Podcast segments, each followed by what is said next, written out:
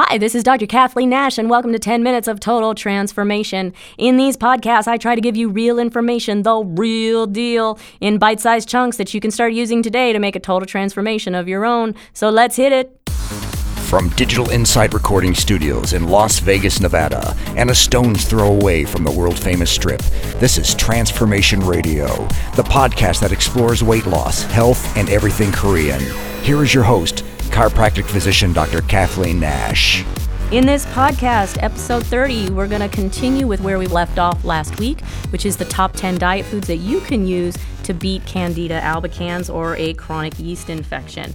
So, if you didn't catch the top five, you can certainly listen to the last podcast and do so. I'm going to get right into it and start with the sixth one on the list, which is garlic. So, garlic is really good, especially if it's raw. If it's cooked garlic, if it's processed, again, cooked, processed, not nearly as good as the real thing. So, you want to make sure that you do raw garlic. The reason that raw garlic or garlic in general works so well to fight the yeast's infections is that it contains sulfur. And it's the sulfur that is a very potent antifungal agent to Candida albicans because Candida albicans, like we discussed last week, is a fungus. So make sure that if you do decide to use garlic to fight the Candida albicans, uh, that you make sure that it's raw and it's not processed. All right, moving on to number seven. Number seven is ground flax seeds and chia seeds. So, Seeds in particular are great, high micronutrient content, rich in fiber. Um, basically, what the flaxseed and the chia seeds are going to do that's special for Candida albicans is it will support the growth of probiotics, which is, um, again, when we talked last week and we talked about um, the fermented vegetables like kimchi and tempeh and th- things like that, this is along the same lines. It also helps eliminate yeast systemically through the body, not just concentrated in the gut area. So, the problem with these yeast infections when they go systemic, systemic just means all over the body, which means it gets into all of the cells in the body. That's why a really effective test for Candida albicans that I talk about often is putting saliva in a cup of clear water. When we're sleeping at night, that yeast collects into the cells of the saliva. And it's because you're not swallowing all night, six, seven, eight hours where you're not swallowing. It gives the yeast an opportunity to collect in the saliva so that you can test to see if you're positive for it. That's why systemic, um, we want to address that issue as well as just a problem with candida localized to the gut or the digestive area. All right, number eight on the list. I don't even really want to tell you about this one. I almost don't want to talk about it. Um, it's basically unsweetened cranberry juice, which another name for that is nature's bitter little berry. Um, I don't know if you've ever tried unsweetened or sugar free. Uh, like real whole cranberry juice. Um, it literally tastes like jet fuel unbelievably bitter, unbelievably hard to get down, which is why all of the commercial cranberry juices that people use to fight kidney infection is basically red sugar water that they accidentally passed near a cranberry.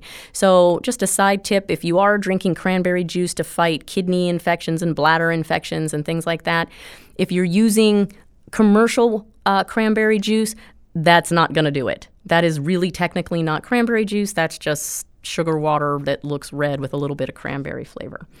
So, the upside of using unsweetened cranberry juice is that it will correct the pH levels in your urine. That's so again, we're going after the digestive tract, the urinary tract to kill off the candida. But again, the downside is that it tastes like jet fuel without sugar, so good luck with that. Number 9 is a spice actually. It's called turmeric.